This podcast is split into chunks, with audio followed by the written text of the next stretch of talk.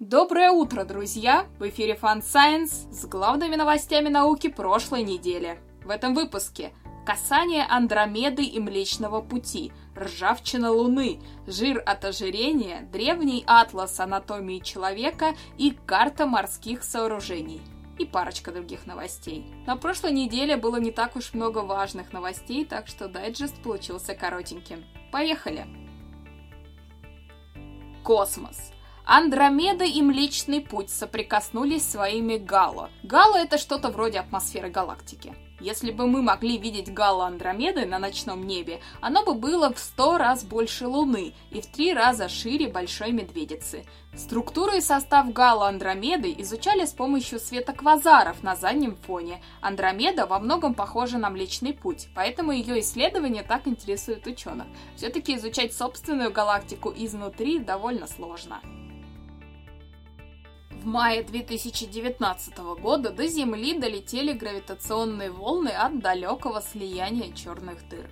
Анализ показал, что это самое далекое, самое мощное и самое крупное из зарегистрированных столкновений.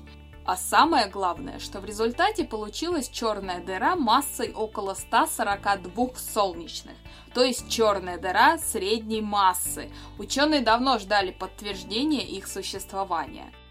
Да, действительно, находили либо слишком маленькие черные дыры, меньше 100 солнечных масс, либо слишком большие, больше 100 тысяч солнечных масс, а вот промежуточных не находили. Теперь мы знаем, что они на самом деле существуют, ну, как минимум одна. Луна ржавеет. Ученые засекли на ней следы гематита, минерала железа, для образования которого требуется кислород и вода.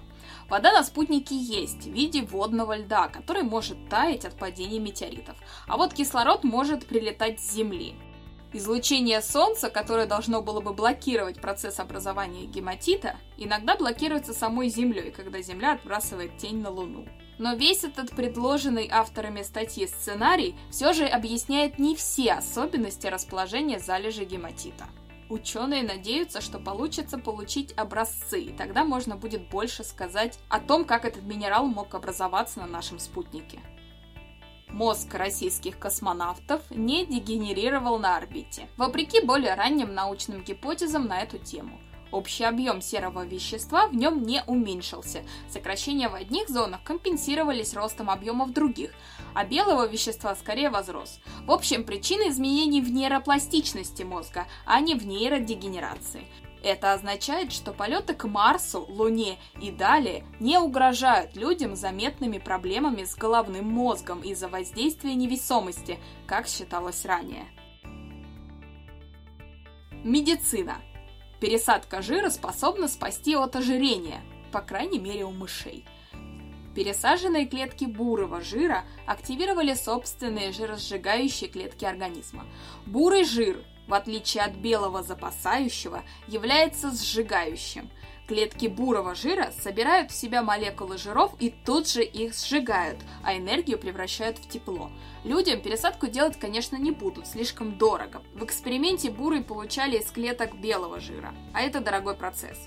Да и достаточно ведь просто отправить сигнал родным резервам организма, чтобы они начали перерабатывать лишний жир. Возможно, ученые решат запаковать искусственные бурые клетки жира в какие-нибудь таблеточки, так, чтобы иммунная система человека не среагировала на них не сразу, а сигнал был послан. Либо же вообще просто научиться посылать сам сигнал без внедрения бурых клеток.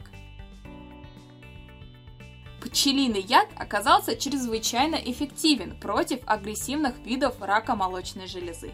В лабораторных условиях определенная концентрация яда вызывала стопроцентную гибель раковых клеток при минимальном воздействии на здоровые. Надеемся, что это будет ключ к разработке новых терапевтических средств. История. Археологи расшифровали китайские рукописи возрастом 2200 лет.